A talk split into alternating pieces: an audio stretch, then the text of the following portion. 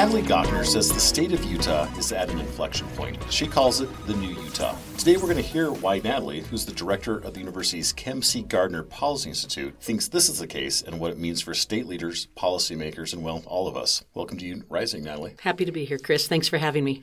So the Deseret News referred to you recently as, quote, the advisor to everyone who needs to make important policy decisions. And they also went on to say you have the ear of, quote, governors, university presidents, planners, investors, and even members of the media trying to predict the future. That's quite a uh, notable uh, description. I tell people if you get up at six in the morning for like 30 years, something good happens. Very nice. I think it's accurate to say that under your leadership, the Kem C. Gardner Policy Institute has produced the most impactful reports and analysis on what's happening in our state. So let's start off talking about the Institute and its role in shaping policy for Utah. Yeah, happy to do that, Chris. I mean, the Institute has been around for about 10 years. We are housed in the Thomas S. Monson Center. That's about uh, Fourth East, South Temple. The mansion, as you uh-huh. call it? Yeah, the mansion. Yeah. The Church of Jesus Christ of Latter day Saints gifted that to the U 2014. And it's home to the Kem C. Gardner Policy Institute. That was a vision of President Pershing and something that we've continued, of course. So, the Institute has produced so many important papers, including in recent months an analysis of the U.S. and Utah economy, a look at the status of our housing and construction markets, a master plan for meeting mental health needs. But let's focus on the new Utah, which identifies six significant transitions underway in the state. Do you want to, to kind of give us an overview? I would love to do that. Can I tell you a little bit more about the Institute Please, as well? Absolutely. I found, Chris, that in my public policy work that there is no shortage of demand for great information, data. If you think about it, policymakers have really hard jobs. And they have to make decisions whether they have data or not, uh, whether they have accurate data or not. And it turns out that the Gardner Institute sits right at that intersection of great research that happens at the university and policymaking. We call it the intersection of academia and action. And so that's really the role of the Institute to, to take the demographic work and the economic understanding that we have about our state and lay it out there for our decision makers so they can make informed decisions. Yeah, so let's talk about the new Utah report. So it identifies six uh, significant transitions underway in the state. So do you want to kind of over, give us an overview of that? I do, and I'll I'll describe it this way. The Gardner Institute, you know, we have about 32 researchers that spend all day thinking about trends impacting our state, doing population estimates, economic forecasts, uh, research on important public policies. Coming out of the pandemic, it became clear that something was different. And, you know, we felt that in all sorts of things. Right. But in Utah, a couple of things we noticed. We became a mid sized state and this is just looking at the 2020 census and where we rank among states. There's 20 states that have a smaller population than Utah. That's quite a few. Mm-hmm. You know, that puts yeah. us up in the middle uh, category. Uh, mid-sized states, they have different, you know, characteristics. One of them is that they can attract more major league sports franchises. So we know that we're actively seeking as a community Major League Baseball and uh, the National Hockey League. You know, mid-sized states also have some real challenges more congestion. In our state, air quality becomes a big challenge. Mm-hmm. So we notice these changes, and, and if I had to characterize them, there's four demographic our growth, which made us a mid sized state, our racial and ethnic diversity. We've become very multicultural. About one in four Utahns come from a racial and ethnic minority. It's one in 10 when I started my public policy career. So to go from one in 10 right, to one in four, you know, we're aging. So we have a much older population. That's true everywhere, but it, it changes the structure of your economy. You consume more health care. You have to change the way you build housing and the way people get around. And then we have two economic trends. One is we've just had an elite economy, and I can give more evidence of that if you're interested. And, and, and define elite economy. I know you've got yeah, a very specific definition. Well, you know, we've always outperformed the nation. And when I say elite, I'm thinking like top three over many consecutive years. So, and, you know, so top three in job growth. And we have had this, you know, decade of really strong employment growth. And even though we had a recession during the pandemic, it wasn't as acute in Utah, and we got out of it much more quickly and have maintained a high level now for a good set of time. So we have this elite economy, and then the last transition is is one that's not very fun to talk about, but we've become unaffordable, and specifically in housing. And that didn't that didn't really start to take form until about 2018. But now we have the eighth most expensive housing market in the country. I never thought I'd say that. That's just a measure of uh, you know single family median home prices. And when I say eighth, that includes the District of Columbia.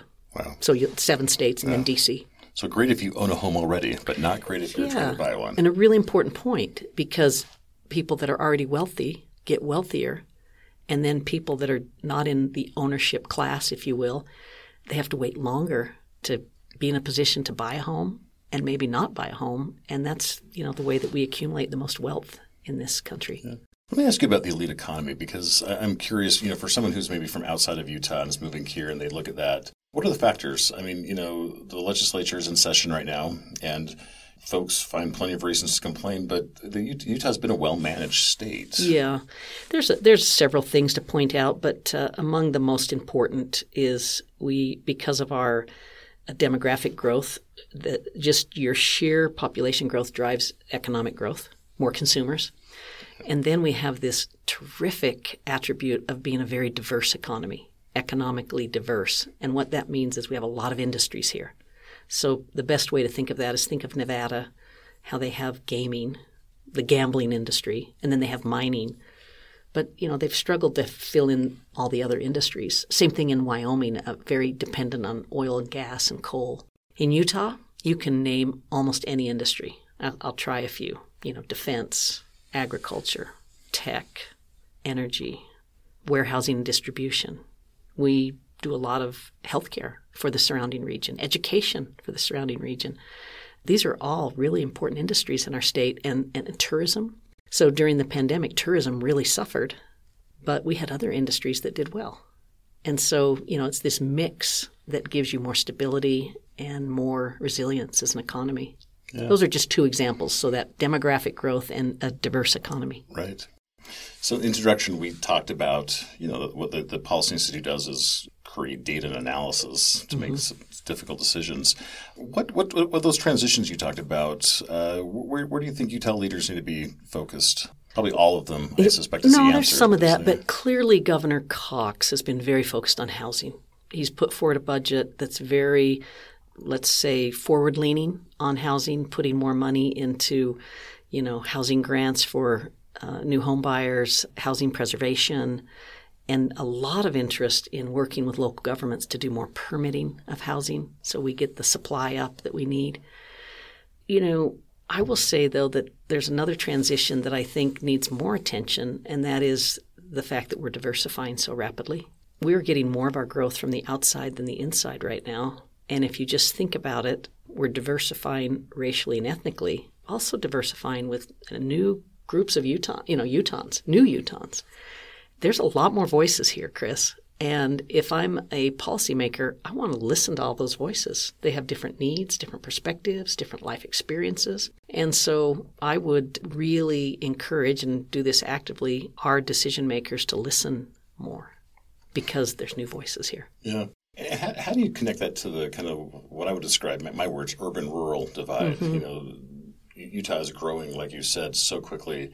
Eighth expensive uh, mm-hmm. housing market. We also got you know rural uh, mm-hmm. uh, communities, farming, you know, mining. Mm-hmm. How does this report? How, how, do you how do you bring these two worlds together? Yeah. a little bit for well, lawmakers? it's it's very true that we have what could be thought of as two Utahs. Now, not all of rural Utah struggles, but a lot of rural Utah does. And a good way for our listeners to think about that is to just think of eastern Utah. This is, I'll use some county names uh, Duchesne, Uintah, Grand, San Juan, Carbon, Emery. Maybe just by hearing those names, Chris, you kind of could glean that those were energy counties you know, a county like right. Carbon. Right.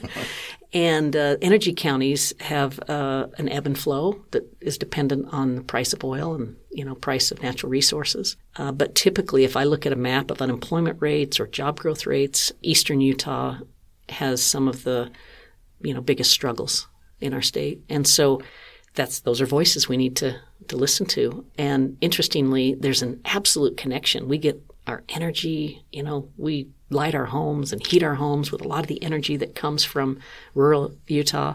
And by the same token, you know, we provide a lot of uh, benefits to them.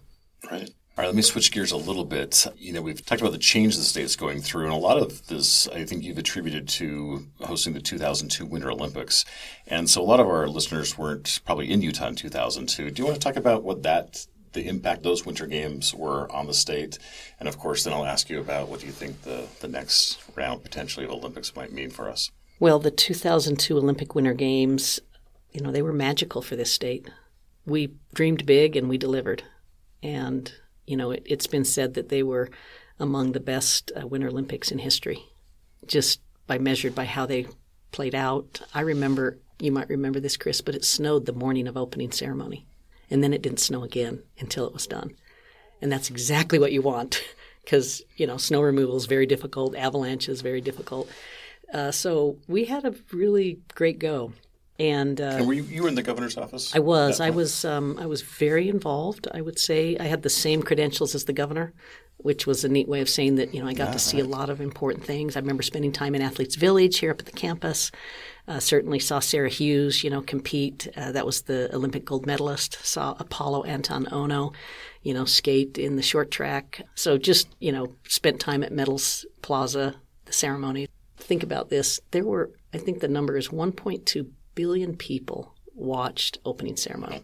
Rice Eccles Stadium, 1.2 billion people. That's billion with a B. Yeah, we don't you don't do that very often. Yeah. And uh, so you know what was the impact? Well, certainly there was a lot of economic impact, uh, a lot of money that came into the state to put on the games, a lot of visitors, a lot of federal money came into the state to help with security. Yeah, yeah, a lot of infrastructure yeah. and different things. But you know, I'm the type of economist that sees something very different in the economic impact. I feel like the greatest impact was the confidence we developed as a state that we could do big things and that the world got to see us.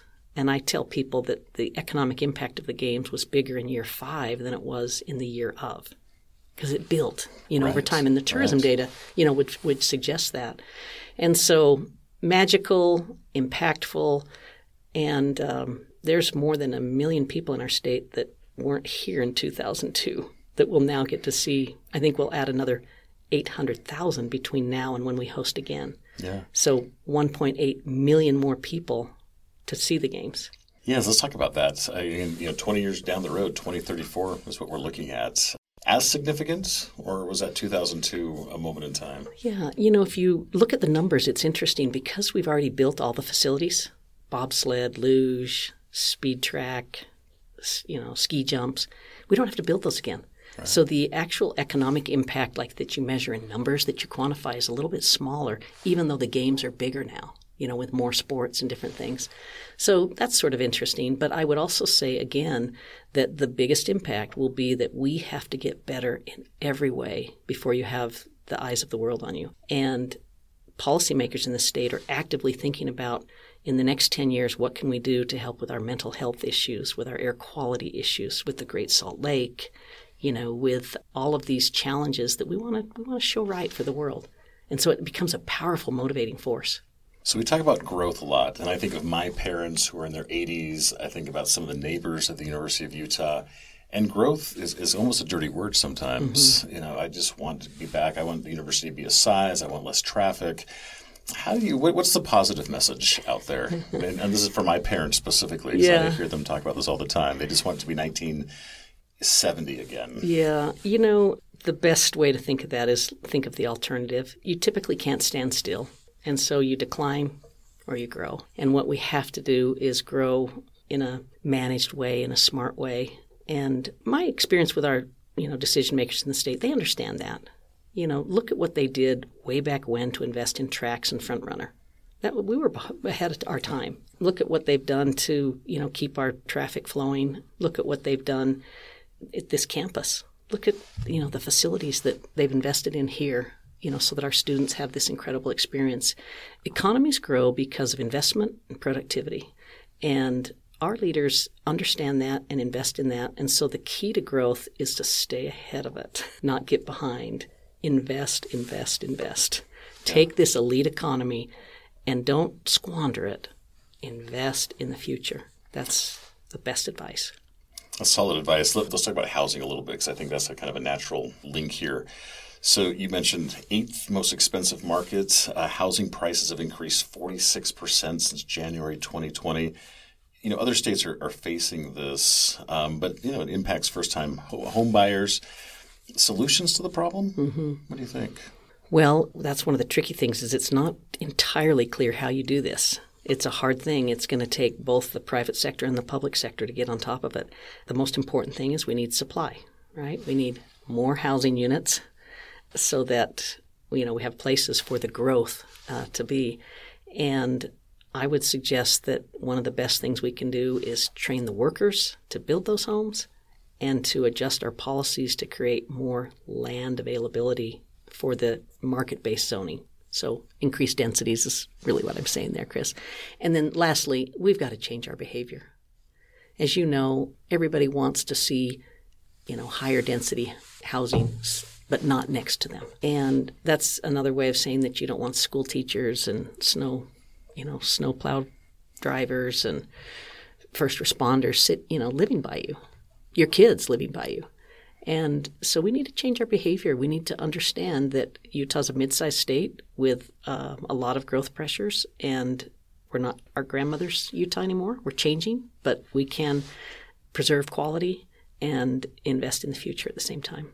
And from an optimistic perspective, because you are one of the most optimistic people I know, is that I think a lot of states would love to have these problems. Wouldn't they? Yeah. Yeah. Governor Herbert was always fond of saying he'd go to National Governors Association meetings and they'd say, you know, all the states, Utah has them in their rearview mirror. So you have advised governors, you've advised cabinet secretaries, you're advising university presidents now for for someone who, who looks at your career, you know, now now I maybe think about our students who might listen to this, who mm-hmm. are studying. What what advice do you give, you know, our our junior senior students who want to get into public policy or government work? Um, I mean, you've had such an amazing career. When you meet with with younger students in their twenties, what what advice do you impart to them career wise? Oh, I always encourage them to move towards energy. Where do they feel energized?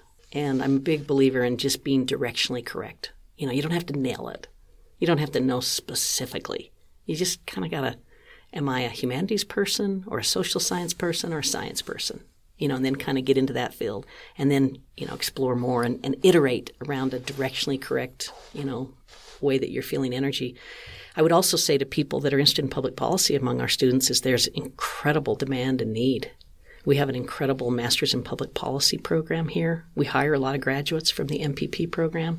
I think uh, degrees in economics, uh, both in the College of Social and Behavioral Science and the David Eccles School of Business, those are terrific degrees for us.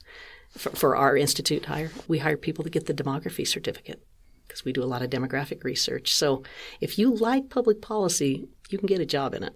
Yeah, I love. I, you know, I've got my own master's in public administration from the U, and what I loved about that program was the practicality of it. Yeah, you know, you've got data, you've got the analysis, but also, you know, the, the work is about improving people's lives. Absolutely. Yeah, I, you know, I, I come from a big family, and I sometimes look at what some of my siblings do for a living, and they're great, and I'm sure they move towards energy to to become what they became, but I'm, you know, mindful that in my work, I always go home uh, feeling a sense of community and accomplishment from serving your community.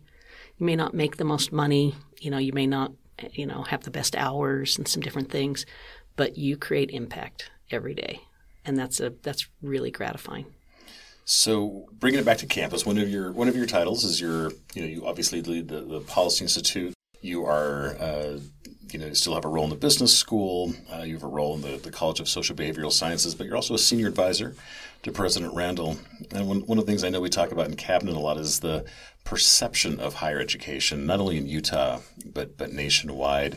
And the data is alarming. Public opinion around higher mm-hmm. ed is as low as I've ever seen it. Mm-hmm. What do you attribute that to, and, mm-hmm. and what can we do to, to improve that?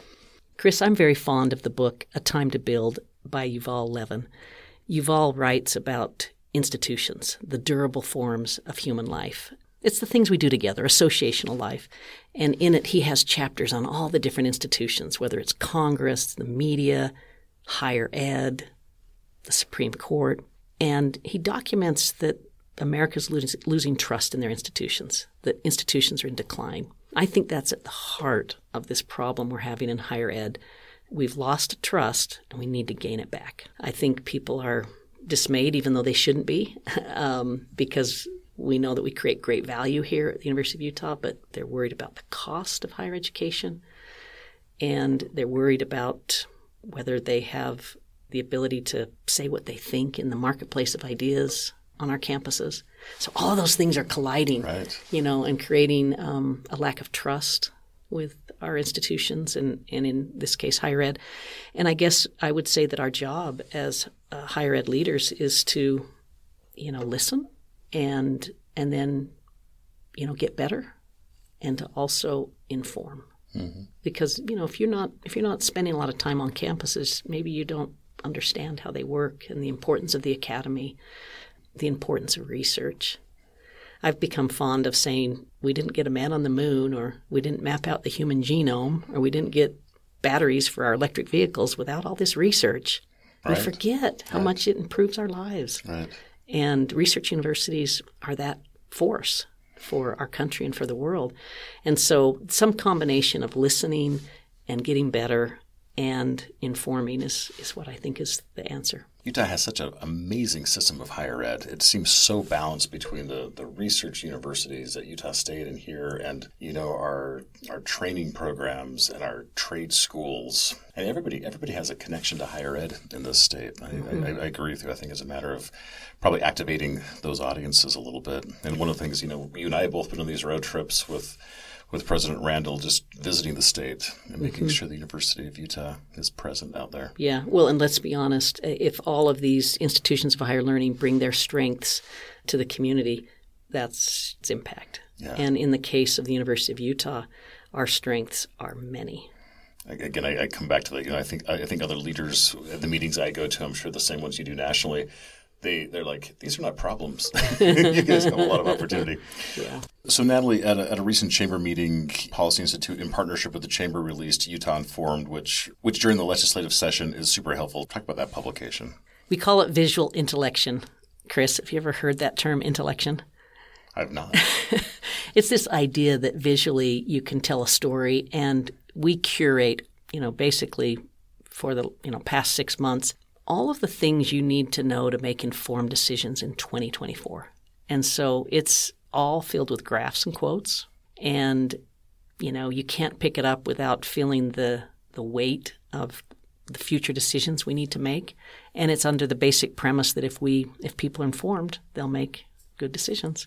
And so Utah Informed, you can see it at gardner.utah.edu. And again, visual intellection for the things you need to know in 2024 to make informed decisions. All right, so I will call you the oracle. You probably don't like that, but last question Utah legislature is back in session. Talk about the conversations you're having behind the scenes. You know, it's a long 45 days, but uh, mm. what, what, what, do, what do people, what should people be watching? Chris, you know I've become fond of that term strategic patience. And I think that's really important with legislative sessions. It's a messy process, it's a complicated process. We think 45 days, so it's short, but it's actually a long process. It's circuitous and a lot of you know twists and turns. There's a lot of checks and balances. You'll see things you don't like, and then things will come around. In the end, you know, we get a lot of accolades as a state for balancing our budget. As you know, our state has invested a lot in higher education in the past, more so than most states still taking a huge interest in, in institutions of higher learning. So I just would encourage people to be uh, patient, strategically patient, and uh, and then make sure your voice is heard. We, you and I were at an event last week where a phone rang while the governor was speaking, and he joked with it and he said, "That's me calling. You know, I need you to answer that call and step up and be engaged and be a part of you know leading this state." And I've had fun kind of turning that around and saying, we're calling you too. so we need them to listen to us as well. So, some combination of that. I feel very confident that in the end, we'll be um, proud of many of the things that happen in the legislative session and the things that don't turn out. There's interim for the next nine months. Yeah, uh, your your optimism is infectious, and it is it is wonderful, and it's a joy working with you. So thanks for joining us yeah. on U Rising. Thanks, we'll Chris. Pleasure working with you as well. Listeners, that's it for today's episode of U Rising. You'll find links to the reports we've talked about today in the transcript online at attheu.utah.edu slash u hyphen rising. Our executive producer is Brooke Adams, and our technical producer is Robert Nelson. I hope you'll tune in next time. I'm Chris Nelson. Thanks for listening.